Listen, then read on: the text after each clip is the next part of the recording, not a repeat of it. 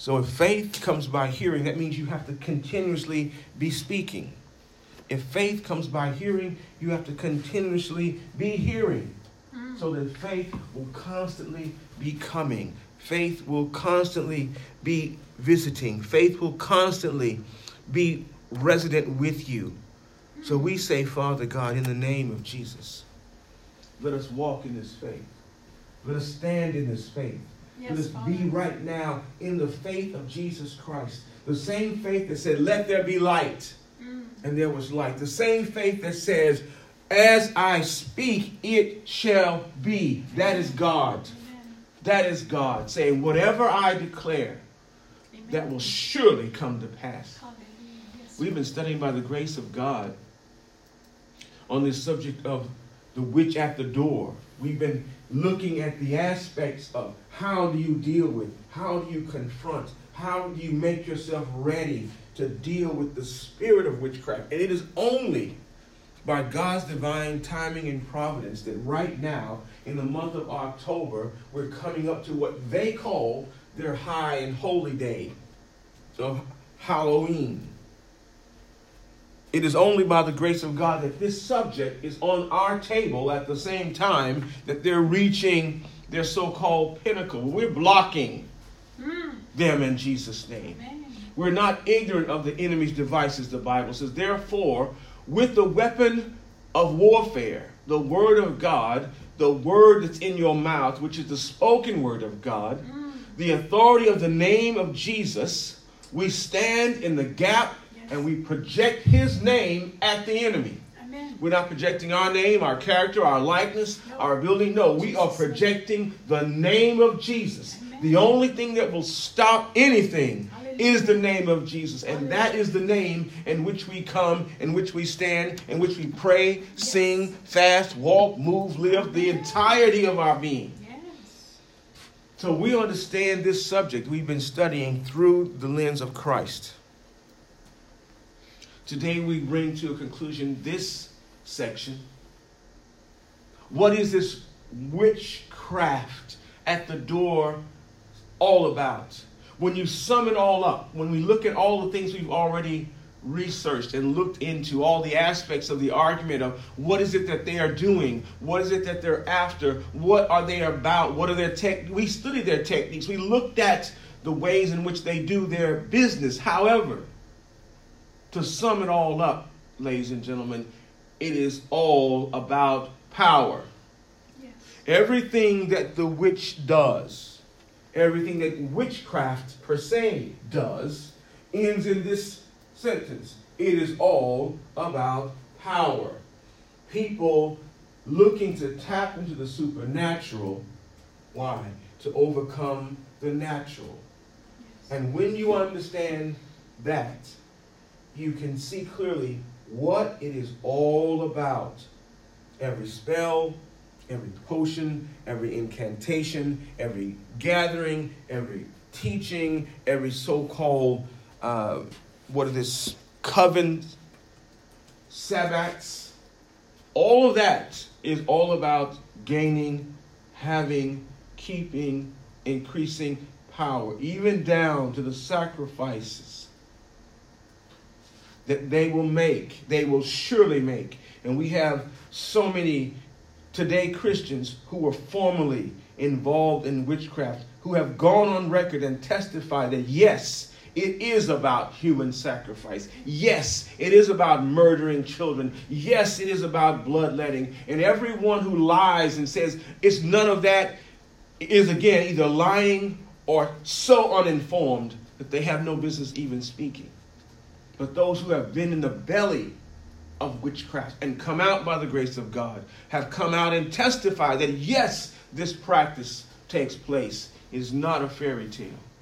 It is all about the gaining of power.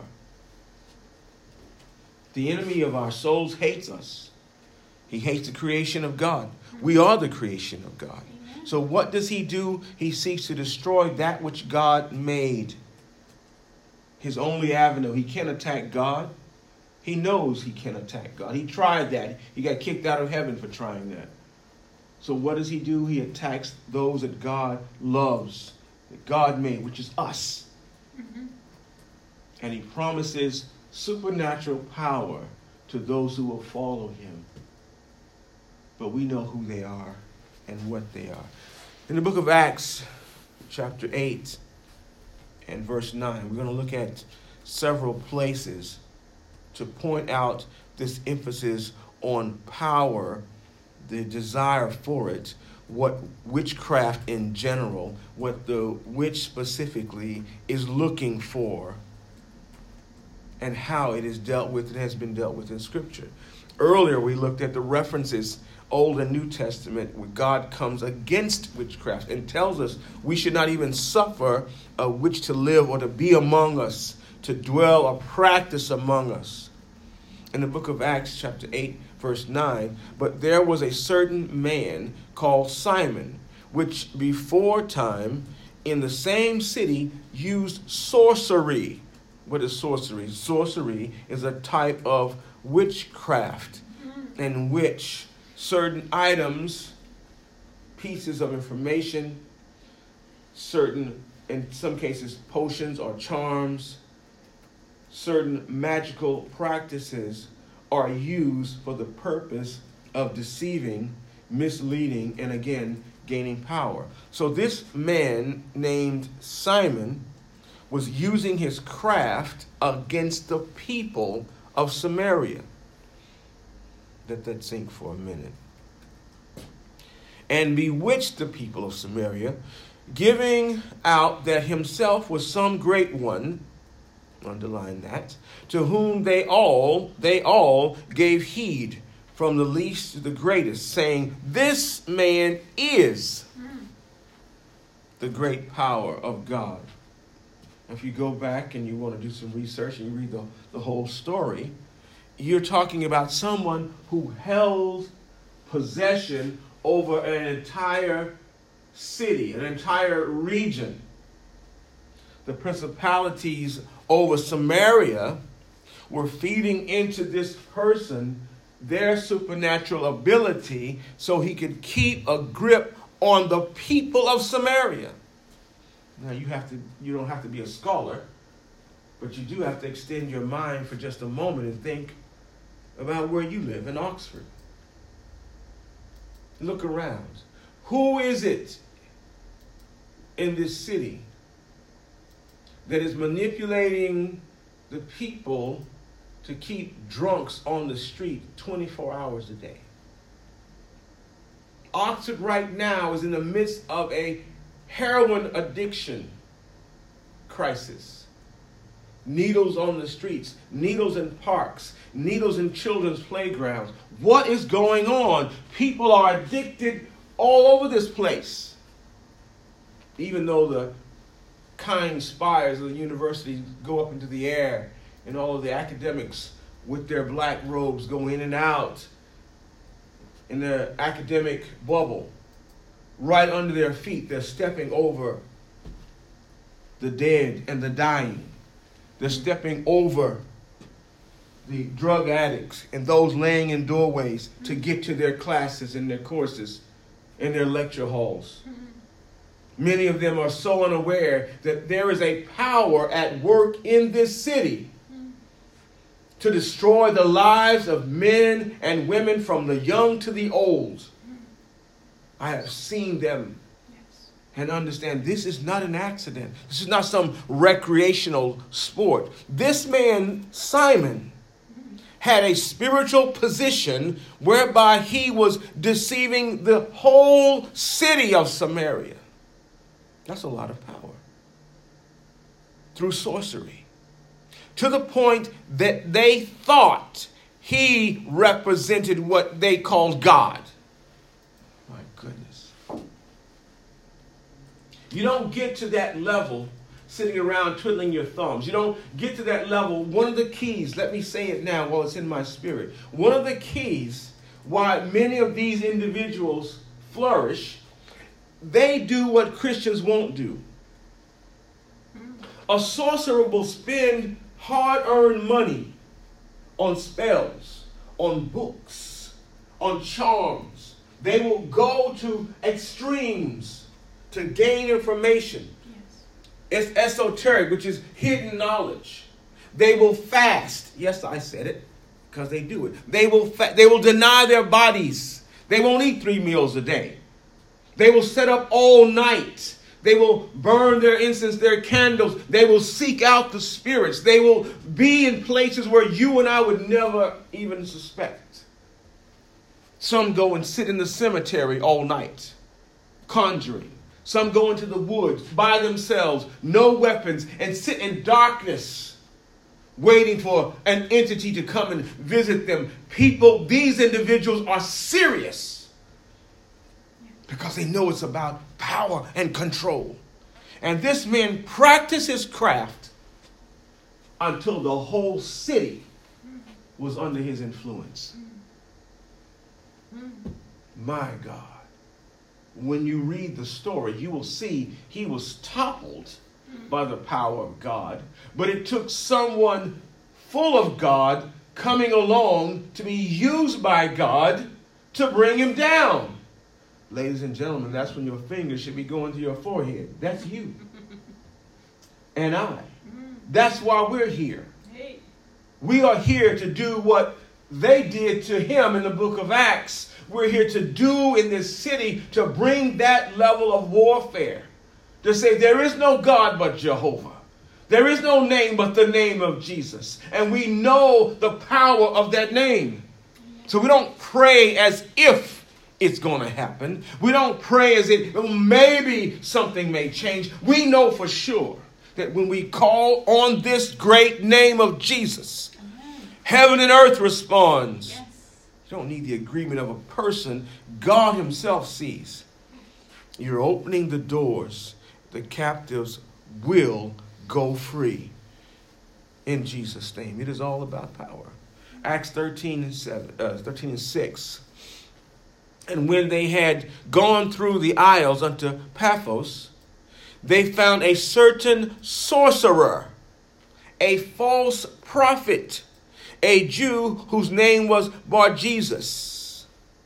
13 and 8 says, But Elymas, the sorcerer, for so is his name by interpretation, when you interpret Bar Jesus into the Greek, it is pronounced Elymas withstood them, seeking to turn away the deputy from the faith. Now, if you go back again and research, this is Paul's encounter with another sorcerer. So there was one that Philip encountered in Samaria. Here's another sorcerer in the book of Acts that Paul encounters. This man's purpose, as you see, was to do what? To cut off the authority, the, the deputy of this area from the faith. Mm. Are you hearing me? Yes. You wonder why the churches are not filled with faithful people. Mm. You wonder why the attendance is down. There are people who are positioned to cut off individuals from coming to Christ. So it's not just a matter of, oh, let's witness some more, let's tell some people about Jesus. No, that is included, but you have forces at work against you who are seeking to turn people away from your faith. Spiritual power is exerted on individuals.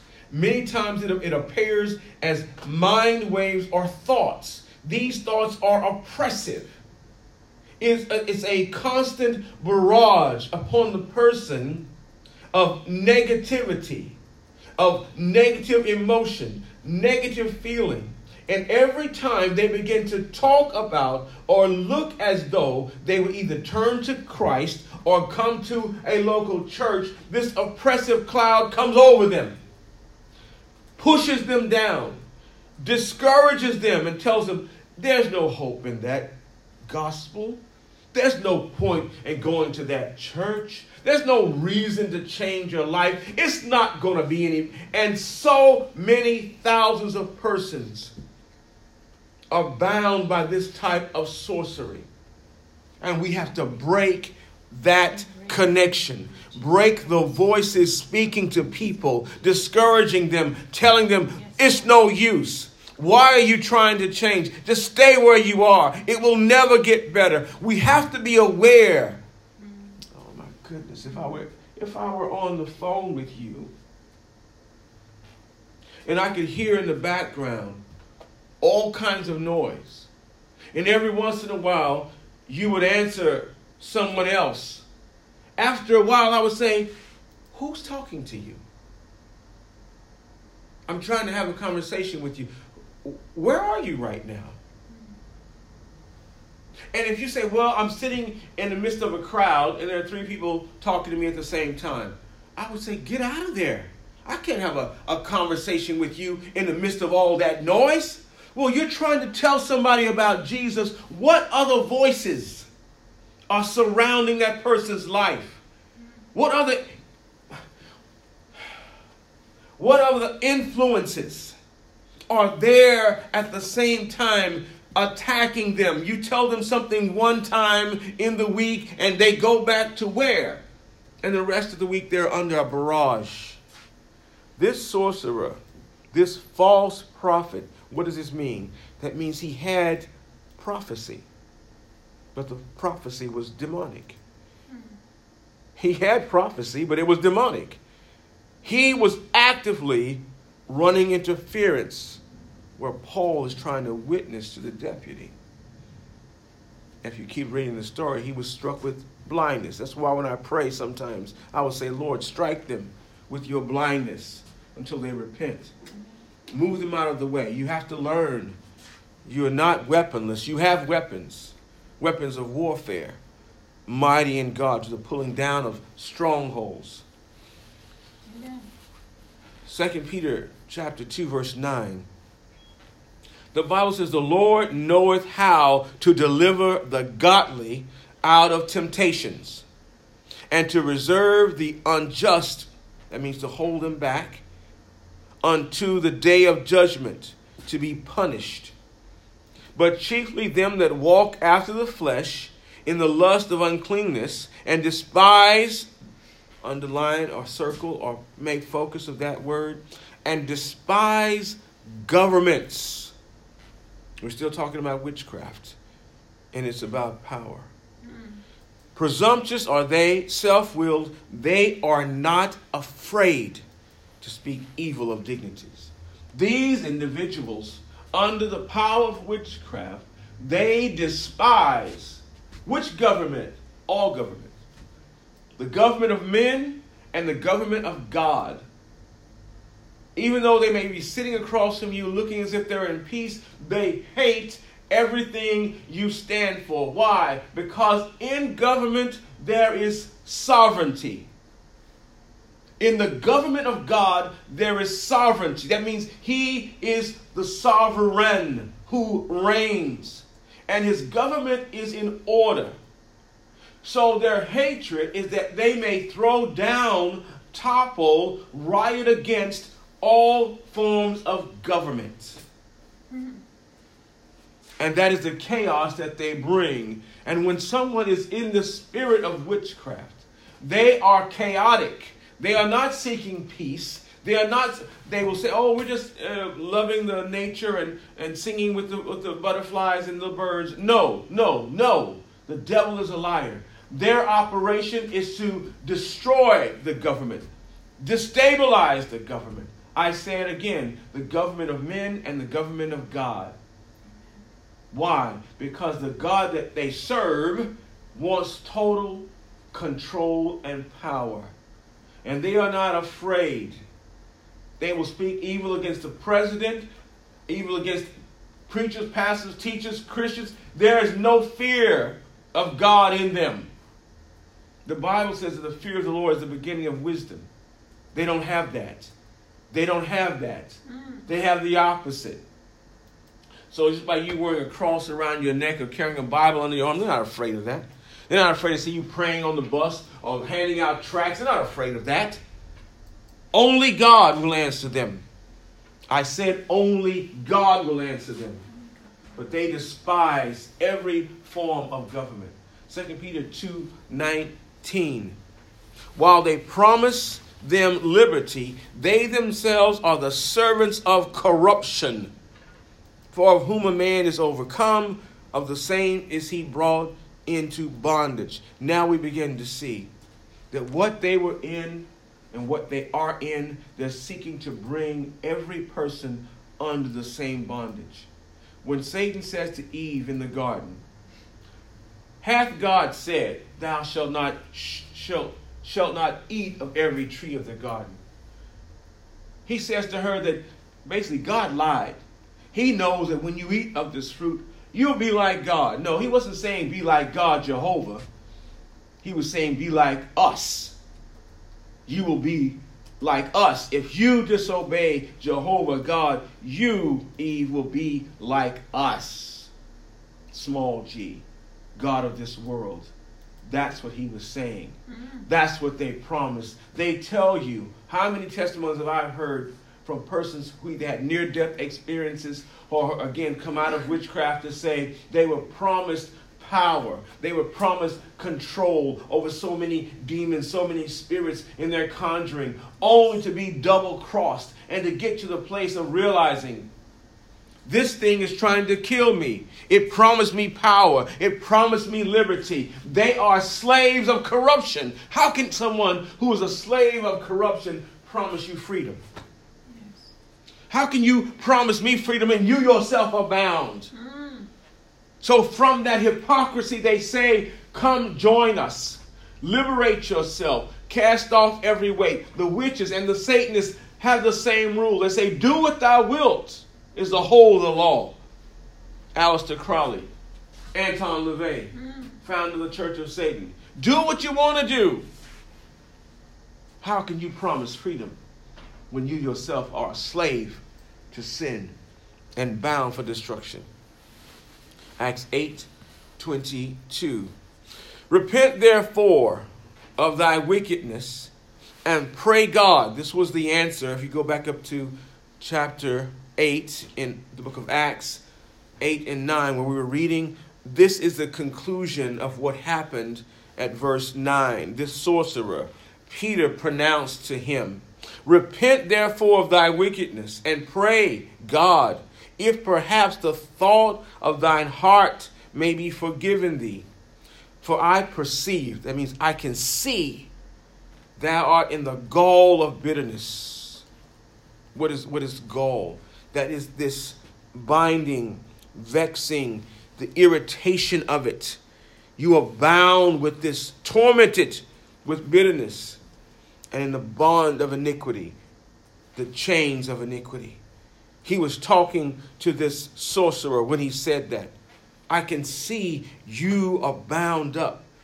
And when we are spiritually perceptive and we're dealing with the witch at the door, we can say, by our godly perception, I can see, young man, young lady, old man, old lady, you are bound in bitterness and in iniquity. And Jesus Christ will set you free. We can say that Jesus Christ will set you free. No matter how many chains are on your life, on your mind, no matter how many despicable things you have done, Jesus Christ will set you free. Peter was saying this to Simon, to the sorcerer. Whether he took him up on that offer, the Bible only says that Simon replied to him, Pray for me that these things do not come to pass. And that's the end of the story. We don't know what happened after that. But Peter told him, You have no part, no lot in this matter. Your heart is not right. Something in you needs to change. Something in you that is not right needs to become right. And the story ends. So we take it up and we say, They promise power while they are slaves. Their main objective is to find techniques that they call trigger points to activate their gods or the ancient ones. They're constantly seeking for a way to bypass the God of the Bible, to bypass Jehovah, to bypass Elohim, to get past Adonai, to go some other way, to call something else God, and get it to activate in the earth, manifest in the earth, give them power in the earth. Ladies and gentlemen, we are faced with this. God put us here for now. Amen. God put you here for now. Not 20 years ago, not 100 years ago, not sometime into the future. God put you here now to fight this level of warfare. The good thing, the glorious thing, the great thing about it, it's already done. It's already won. Jesus Christ has already done it. If you look, oh, thank you for that great amen. If you look at a roll of scroll, if you unroll the scroll, roll it out, and you write on the scroll all the way back to the beginning, then you take the scroll and you roll it up till it's one ball. Then you look at your trajectory where that scroll is going to unroll from. And do you not know, because you wrote on it, as the scroll is unrolling, do you not know what's coming next? You wrote on it. You just wrote on it and you rolled it up. This is what God has done with eternity. The Bible says, before the foundation of the world, the Lamb was slain. It's already done. Jesus said, it's finished already. Rolls up in the mind of God, everything that is going to happen on the face of this earth forever is already known. There are no mysteries with God. We are the ones who are discovering. We are the ones seeing his manifestation. We are the ones who are thinking it's oh, it's happening now. No, it's already happened in the mind of God. And as we are walking forward, his scroll is unrolling in front of us. And the next step you are about to take he already knows where your foot is going to land. So when we get this in our spirits, in our understanding, we can begin to say, Order our steps, O God. Lead me in the direction. How can you lead somebody in a direction you don't know? Doesn't it make sense? So if I'm saying, Daddy God, lead me in the direction that I should go, I am acknowledging that He knows the way. Lead and guide me into all truth, Holy Spirit. So I'm walking behind him in a path that is known to him but unknown to me. And I just keep walking that way. Yes. Scientists came along and they began to talk about multi dimensional theories, multi universes. Even the scientists could, could perceive that there could be multiple universes operating simultaneously. Then a few authors began to write so called fiction novels with multiple endings, saying, well, if you're reading the book and you take this decision, turn to that page. If you take this decision, turn to this page. And depending upon which decision you made, your ending would be different. Oh, Lord, I wish I had some people that could see that. That's what it's like. Depending upon the decision you take with God, there is another outcome waiting for you. Or if you go this way, there's another outcome waiting for you that is already known. Every possible outcome of your life has already been determined. Mm-hmm.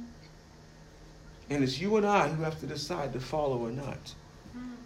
to end up at that outcome which is best.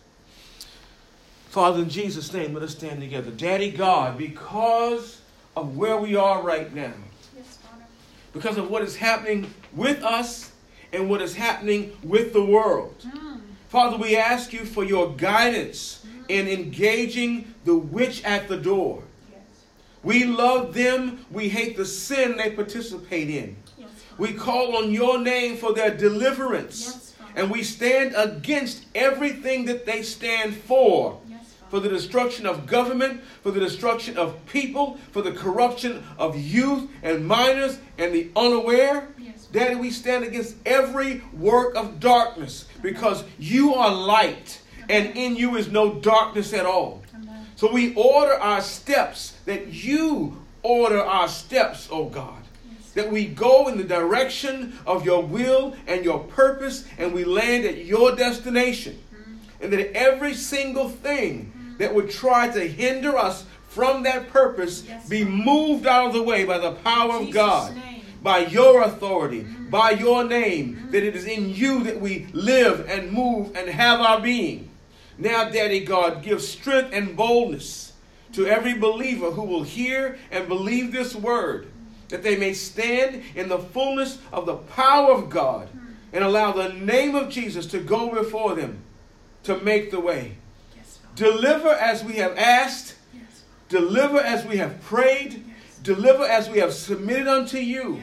Every one of these from witchcraft and the power of witchcraft from destruction and human sacrifice in this hour. In the name of Jesus, we believe you, we thank you, and we know that you have heard and answer our prayers. In Jesus' name. Find your neighbor, your friend, put your arm around them, tell them you are not under the power of witchcraft.